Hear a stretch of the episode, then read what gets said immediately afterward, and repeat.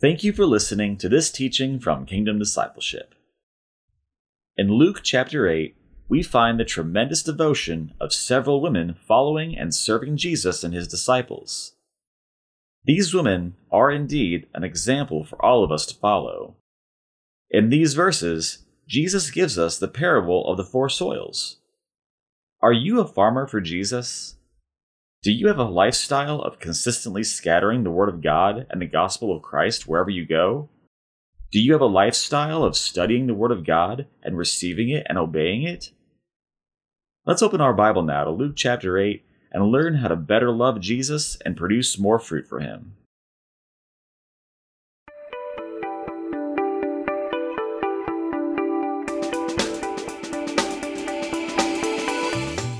Well, good morning and welcome to another teaching. It's a Wednesday morning here in Texas, and hopefully y'all just loving on Jesus, spending time with Jesus, growing to know Jesus, growing to love him, growing to know his love for you, and above all, growing to obey him. As we spend more time with Jesus, every aspect of our lives will be edified, will be built up. We will be blessed in every way. A growing relationship with Jesus Christ is, above all, the most meaningful and important aspect of human existence, beginning at salvation, right? John 1:12 says that to all who received him, Jesus, to those who believed in his name, he gave the right to become children of God, right? You receive Jesus for the forgiveness of your sins, the salvation of your soul, and ultimately to bring you to heaven when you die.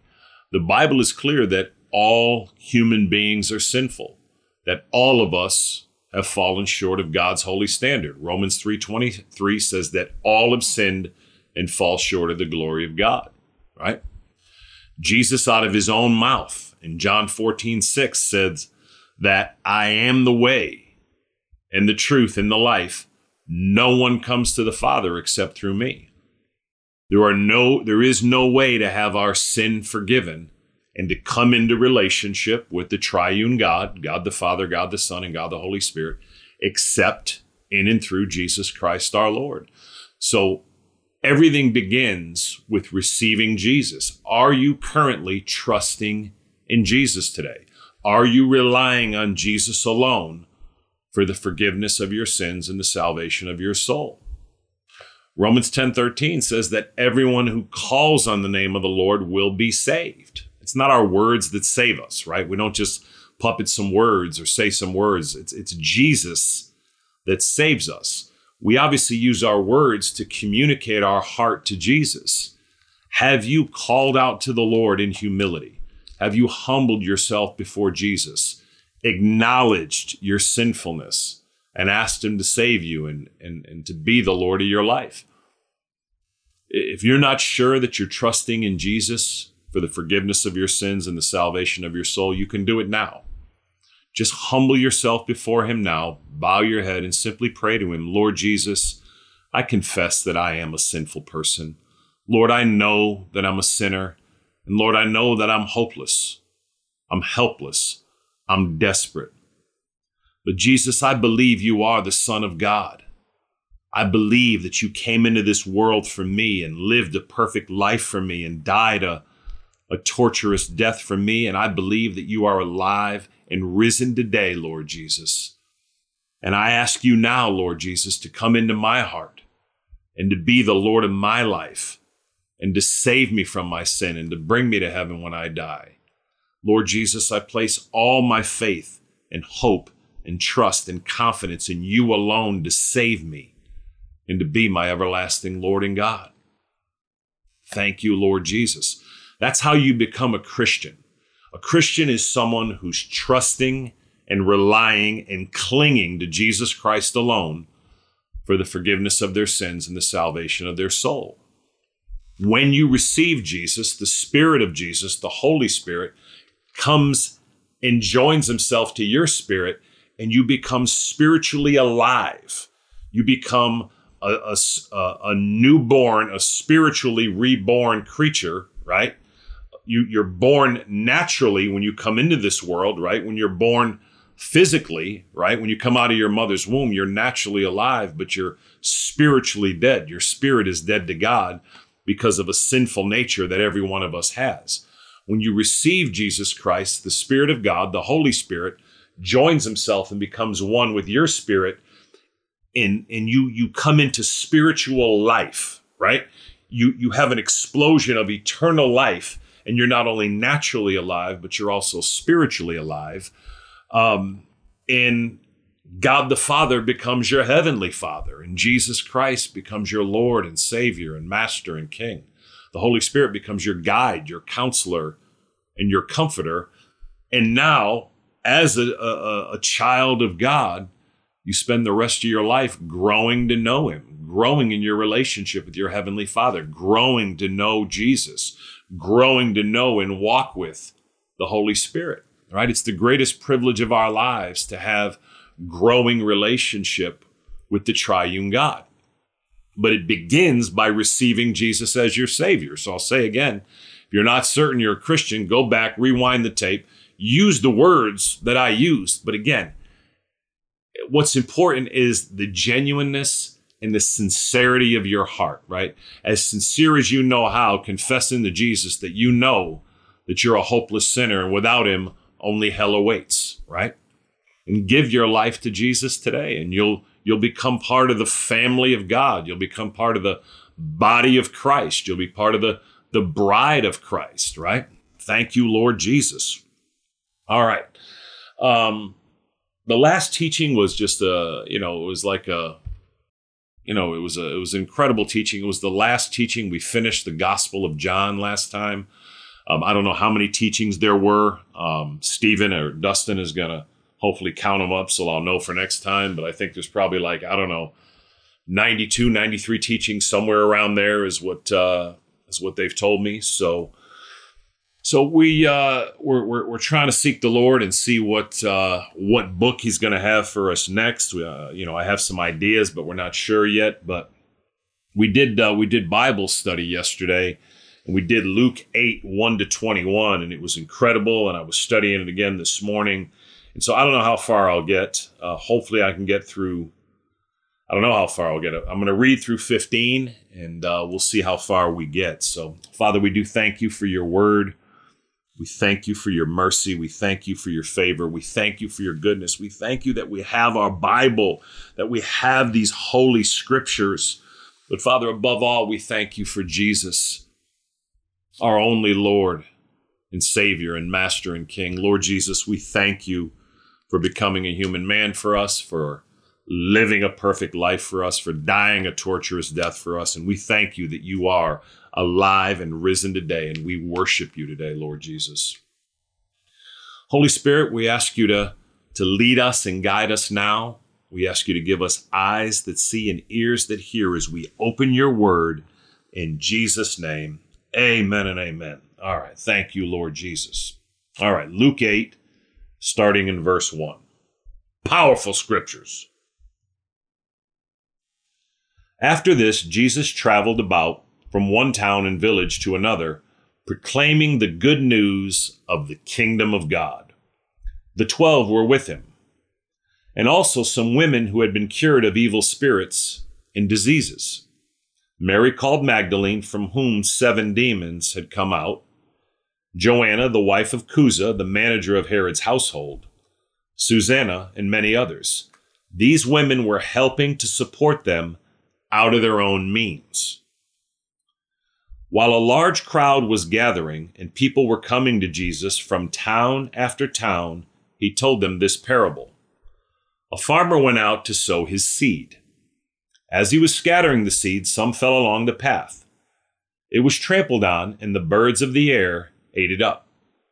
Some fell on rock, and when it came up, the plants withered because they had no moisture. Other seed fell among thorns, which grew up with it and choked the plants. Still other seed fell on good soil. It came up and yielded a crop 100 times more than was sown. When he said this, he called out, "He who has ears to hear, let him hear." His disciples asked him what this parable meant. He said, "The knowledge of the secrets of the kingdom of God has been given to you, but to others I speak in parables, so that though seeing, they may not see, though hearing, they may not understand." This is the meaning of the parable. The seed is the word of God. Those along the path are the ones who hear, and then the devil comes and takes away the word from their hearts, so that they may not believe and be saved. Those on the rock are the ones who receive the word with joy when they hear it, but they have no root. They believe for a while, but in the time of testing, they fall away. The seed that fell among thorns stands for those who hear, but as they go on their way, they are choked by life's worries, riches, and pleasures, and they do not mature. But the seed on good soil stands for those with a noble and good heart who hear the word, retain it, and by persevering, produce a crop. Thank you, Lord Jesus. Amen. Wow. Pow, pow, pow.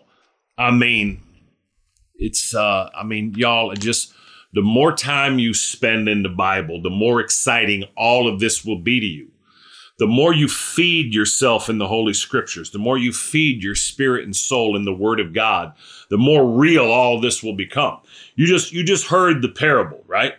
And it's about the Word of God and the power of the Word of God, right? The importance of retaining the Word of God, obeying the Word of God. The importance of taking the Word of God seriously. And we're going to break down this parable. Golly, I want to jump right into it. Verses 1 through, I got to go back to 1. All right, verse 1. After this, Jesus traveled about from one town and village to another, proclaiming the good news of the kingdom of God. We're blessed to have one of the leaders in our ministry, Dustin, is back with us. And, he was back. He lives in Nebraska now, and he's part of a good church there, and he's involved. He's a leader. But, we were talking yesterday, and Jesus went from one town and village to another, proclaiming the good news of the kingdom of God, right? And I said, Dustin, what do you go from one town and village to another proclaiming, right? What we need to be proclaiming, the things that need to come out of our mouth is the good news of the gospel of Jesus Christ and the kingdom of God. And that in Jesus, if you have received Jesus as your Lord and Savior, you actually have relationship with Jesus, and you can move and groove in the kingdom of God. We actually can walk and experience the kingdom of God while we're on earth in Jesus Christ our Lord. But the vast majority of us as Christians don't go from one town and village to another. We don't go about our days proclaiming the good news of the kingdom of God. For the vast majority of Christians, the things that come out of our mouth are actually counterproductive. They're not the good news of the kingdom of God. It's the bad news of what's wrong with everything, right? If you watch the news on TV, right? Almost everything you watch is negative, okay?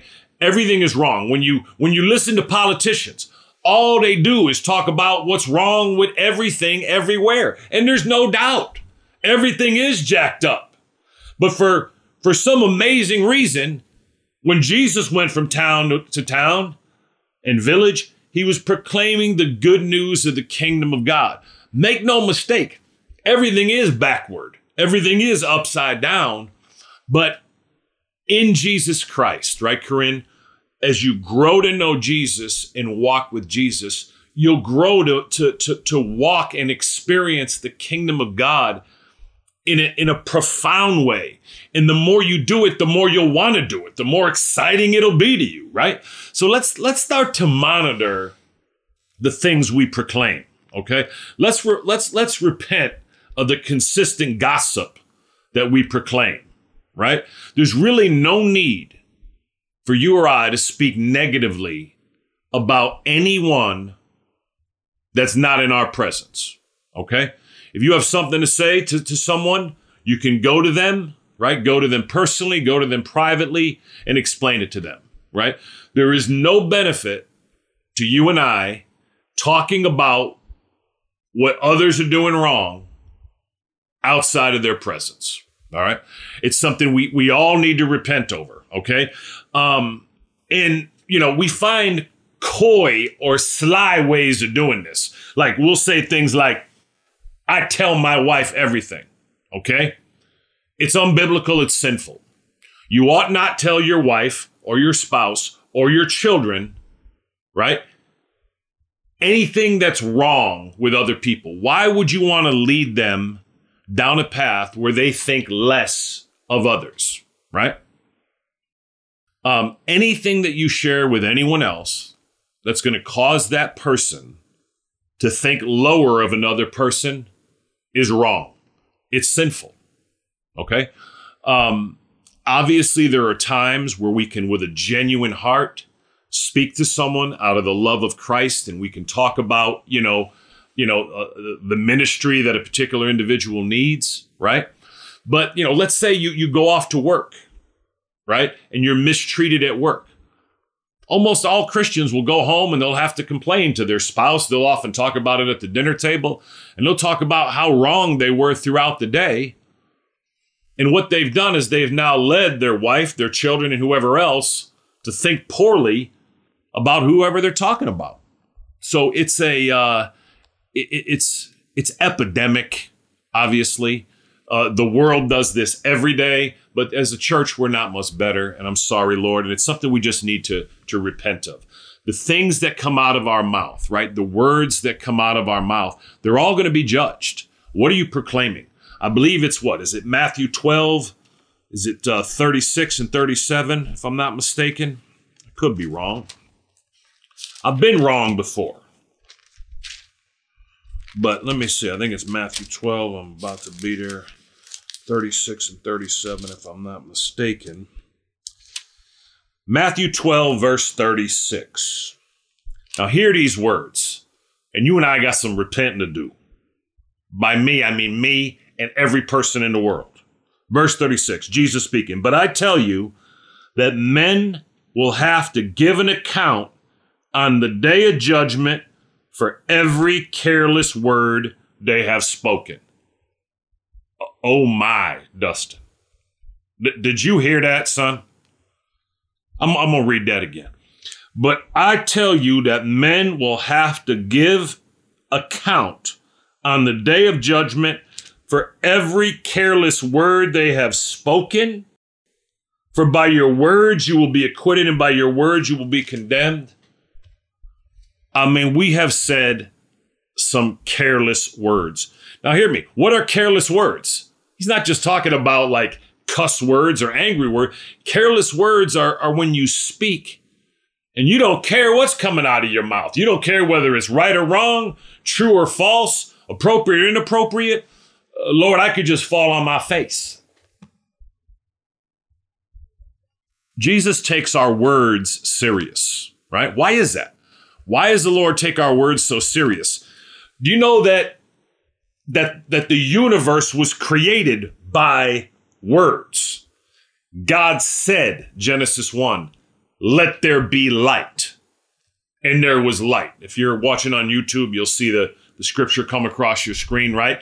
God said, he spoke the universe into existence. He spoke the planets. He spoke the sun and the moon, right? The universe was created by words. So the Lord takes our words, or what we proclaim out of our mouth, serious. Father, I'm sorry. I just ask you to cleanse me of unrighteousness. Forgive me, Lord, of the seemingly consistent, careless words that oftentimes still come out of my mouth. I ask you to cleanse me of unrighteousness, Lord. Help us, Lord, that we can have a sense of humor. We may be able, hopefully we can laugh and cut up, Lord, but help us to be discerning in our words, Lord, and help me, Father, I pray in Jesus' name. All right. The 12 were with him, and also some women who had been cured of evil spirits and diseases. Mary called Magdalene, from whom 7 demons had come out, Joanna, the wife of Chuza, the manager of Herod's household, Susanna, and many others. These women were helping to support them out of their own means. This is incredible that Luke puts this in here. One of the scholars, when I was studying this, made a point that Mary Magdalene, from whom 7 demons had come out, and Joanna, the wife of Chuza, the manager of Herod's household, and this would have been a steward over the finances, right, of Herod's household, which would have been an extremely high position, and Mary Magdalene would have been at the lowest of positions. She was demon-possessed, right? And yet here they are, 2 people from complete opposite aspects of society, serving Jesus and the 12 disciples and supporting them out of their own means, using their own money, and just loving him and, you know, praising him and worshiping. I did not know this, but when I was studying for this, the scholars mentioned that, you know, it was only men throughout the New Testament that were angry and bitter against Jesus. These women are an example to all of us, okay? They're coming and they have a heart to serve Jesus and to serve his people, right? Are you today, are you like Mary Magdalene? Are you like Joanna, the wife of Chuza, the manager of Herod's household? Are you like Susanna? And then the others, the nameless women that represent all women and should represent all women and men that have a heart to serve Jesus, to serve the gospel of Christ, and to serve his people, right? And using their own means to do it, right? Look what Luke records. These women were helping to support them out of their own means. They had been touched by Jesus, right? And some women had been cured of evil spirits and diseases, right? When you receive Jesus Christ as your Lord and Savior, and as you walk with him and grow to know him, you'll get healing in all kinds of ways, right, Steve-O? I mean, spiritually, physically, emotionally, financially, relationally, right, Melanie? We talk about it all the time. In Jesus Christ, and as you grow to know him, every aspect of your life will become more whole and more healed. Right, Dustin? Hope and healing, right? Thank you, Lord Jesus. All right, verse 4. Now we're going to start rolling into this parable. My. Verse 4, while a large crowd was gathering and people were coming to Jesus from town after town, he told this parable. Verse 5, a farmer went out to sow his seed. As he was scattering the seed, some fell along the path. It was trampled on, and the birds of the air ate it up, okay? Now, I'm going to go from there, and I'm going to read verse 11 and 12. So, because this is where Jesus is going to explain the parable. Does that make sense? So, I'll read verse 5 again. He's telling him a parable. A farmer went out to sow his seed. As he was scattering the seed, some fell along the path. It was trampled on, and the birds of the air ate it up. Now we'll skip down to verse 11. This is the meaning of the parable. The seed is the word of God. Those along the path are the ones who hear, and then the devil comes and takes away the word from their hearts so that they may not believe and be saved.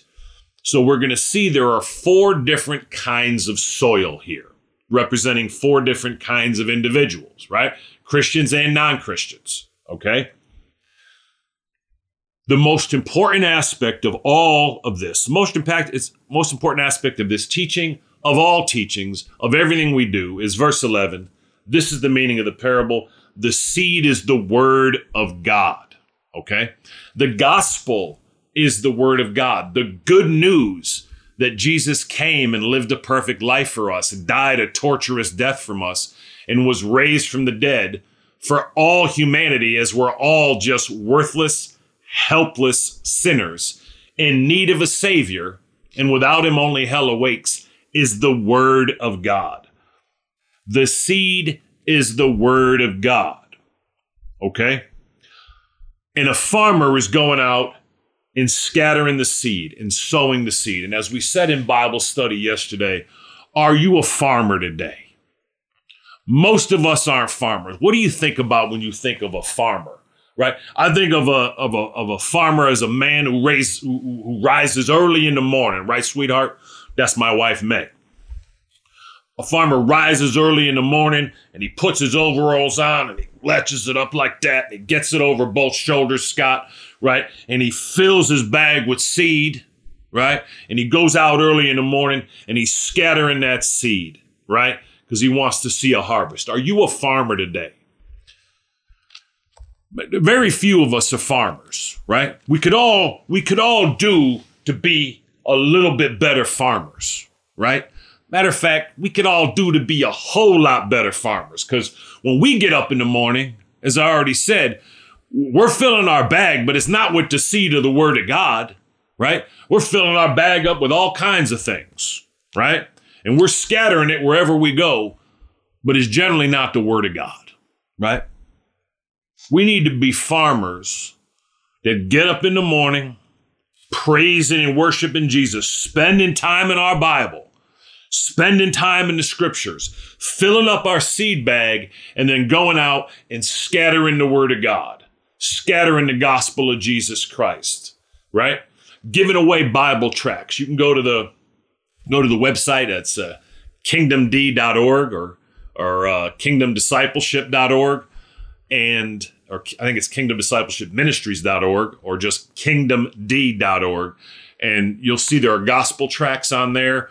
You can print them. Everything is free, and and give them away. Right, leave them places. Leave it in a restaurant bathroom. Right, put them on windshields. Right, give them away. Right, just. Scatter the seed of the word of God, of the gospel of Jesus Christ. This is the meaning of the parable. The seed is the word of God. Verse 12. Those along the path are the ones who hear, and then the devil comes and takes away the word from their hearts so that they may not believe and be saved. Why does the devil do this, Esther? Why is the devil doing this, Uncle Dennis? Apparently the devil knows there's power in that seed, Dustin. Apparently the devil realizes, better than the vast majority of Christians, that the word of God has power, because otherwise he would just let it stay. Y'all seeing that? Wow. Those along the path are the ones who hear, and then the devil comes and takes away the word from their hearts, so that they may not believe and be saved. Why would he so quickly want to come and take away the word of God? And how does he do it, right? So when you hear the gospel, when someone shares the gospel, when you hear me talk about the gospel, and have you noticed that sometimes like dozens of other ridiculous things can come into our minds, right? When it says the devil here, it means the devil and all the fallen angels, all the demons, right? Revelation tells us that, I believe it's in John chapter, Revelation 4 or 5, that John saw 10,000 times 10,000. Okay. If you do the math on that, that's 100 million. 100 million angels. Then you go over to Revelation 12. And this is just my study. And it says that a third of the angels, along with the devil, were defeated and tossed down to the earth. So we take that 100 million and we take a third of them, that's 33 million, right? 333,333, right? That's a lot of demons roaming around and they don't die, right? So this is what they do, right? Is when the word of God is shared, the devil and by extension, his demons come and take away the word from their hearts. Look what it says, so that they may not believe and be saved. Why would he work so hard at taking away the word of God? Because he understands that this word of God has power like nothing else. You already heard me say that the word of God created the universe. God said, by his words, let there be light. Pow. Light. right? If we understood the power of the Word of God as well as the devil and the demons did, we'd be, matter of fact, Jesus could have probably came already and we could be up out of here, right? I hope Jesus comes before this teaching ends, okay? But in order that to happen, right, 2 Peter 3:9 said he's patient and is coming because he doesn't want anyone to perish, right? But everyone to be saved and come to repentance. If we could be as serious about sharing the Word of God and scattering the Word of God and planting the Word of God and meditating on the Word of God and studying the Word of God and obeying the Word of God as the devil and his demons are about taking the Word of God out of the people's hearts, again, the church would have a power and a meaning like we saw in the book of Acts. Regrettably, that's not where we are today, right? So it says those along the path are the ones who hear, right? And so because, you know, when the gospel is being shared, if you're not sure you know Jesus today, we need to pay attention, right? There's a book, Screwtape Letters, written by C.S. Lewis. It ought to be mandatory reading for every person in the world, right? And, you know, in the first chapter, Screwtape is the senior demon. And throughout the book, Screwtape is mentoring the younger demon, Wormwood, on how to lead humanity astray. And, the man was thinking about the gospel and, and the Holy Spirit was right there, you know, convicting the man of the gospel. And Screwtape said, I immediately, took the man under the control that I had best, which was his appetites. And I talked to the man, and the devil, the demon, Screwtape, put in the man's mind, isn't it about time for lunch? Yeah. A lot of the guys I'm around, right, they're more concerned about lunch than they are about the Word of God, right? And so Screwtape puts in the man's, this is too heavy a conversation for you to think about now. It's about time you think about lunch and have lunch. And then look at that bus over there and notice that over there. And pretty soon he had the Word of God swept out of his mind. And Screwtape said he's now safely home in hell. Those along the path are the ones who hear, and then the devil comes and takes away the word from their hearts, right? So the path, again, it represents a hard heart, right? You remember verse 5, a farmer went out to sow his seed. As he was scattering seed, some fell along the path. It was trampled on, and the birds of the air ate it up, okay? So Jesus is explaining the parable. It's, again, it represents a hard heart or hard ground. All right, now we'll do verse 6. Some fell on rock, and when it came up, the plants withered because they had no moisture. Look at verse 13. Those on the rock are the ones who receive the word with joy when they hear it, but they have no root. They believe for a while, but in the time of testing, they fall away. So again, remember, 4 different types of soil, right? This second type of soil, right, are people who do hear the Word of God. They hear the gospel, and when they hear it, they're excited about it and they're joyful on it, but they have no root, okay? It doesn't go down deep. They don't take care to make sure it does go down deep. When you're listening to these teachings, okay, when you're studying your Bible, when you're listening to other YouTube teachings, when you're in church and the minister is hopefully teaching you the Word of God, right? You need to take care to honor that word, to water that word, to make sure that the seed of the Word of God is going deep down into the roots of your heart, okay?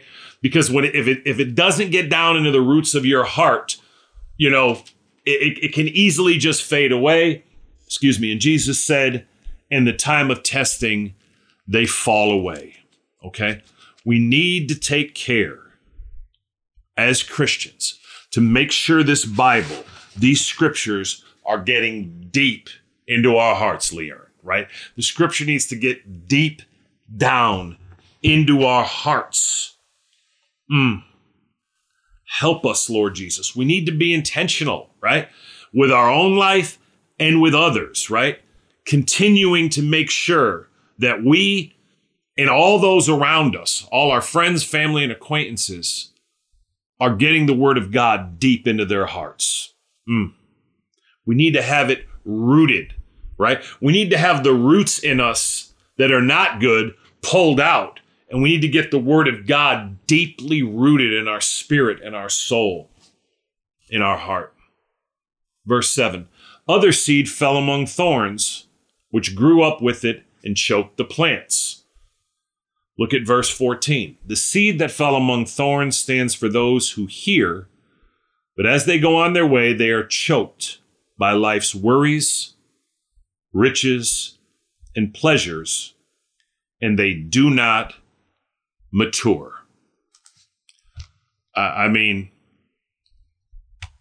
Let me read that again, because this really applies undoubtedly to the majority of the church, the majority of the people in church. And certainly every one of us have experienced different aspects of these seeds, right? The seed that fell among thorns, Jesus said, the seed that fell among thorns stands for those who hear. They hear the word of God, but as they go on their way, right? So you're listening to the word of God now. As they go on their way, they are choked by life's worries, riches, and pleasures, and they do not mature. I mean, Jesus just hit us all square between the eyes right there, right, Chris?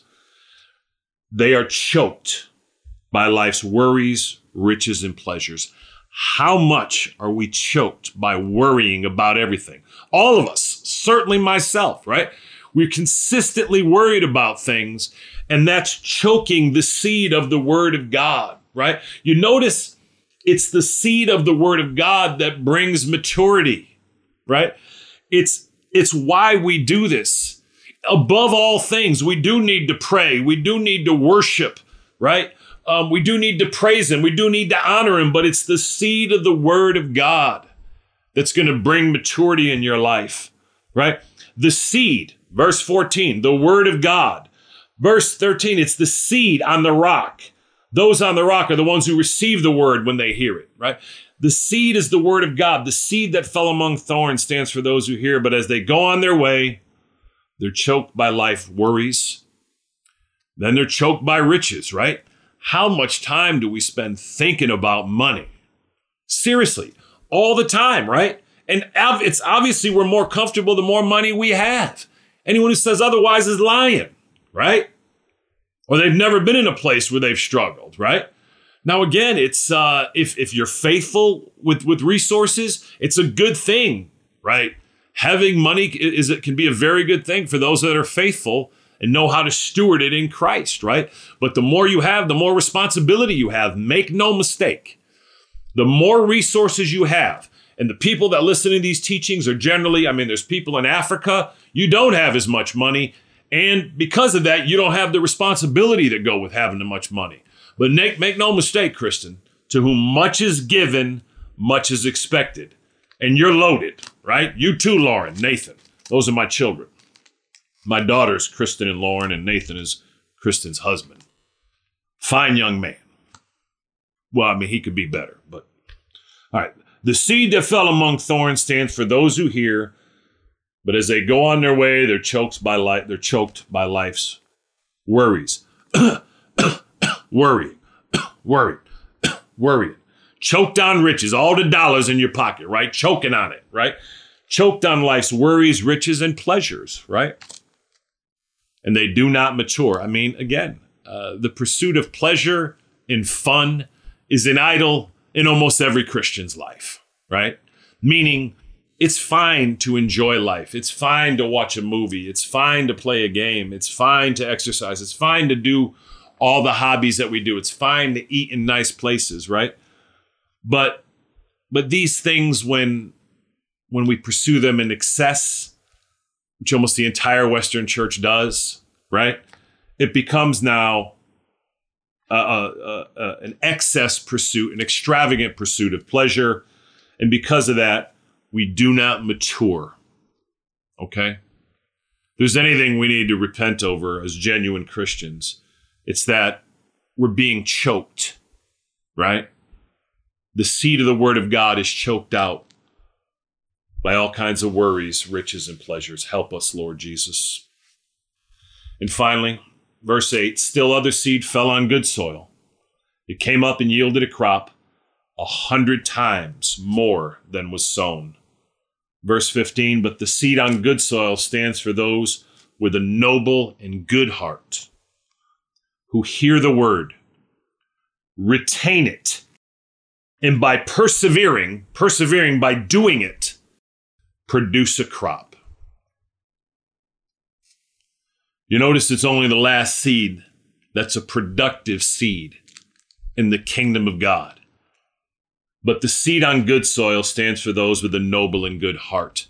The more you get the word of God in you, the more the word of God goes deeply into you, the more the roots of the word of God go deeply into you, the more you repent.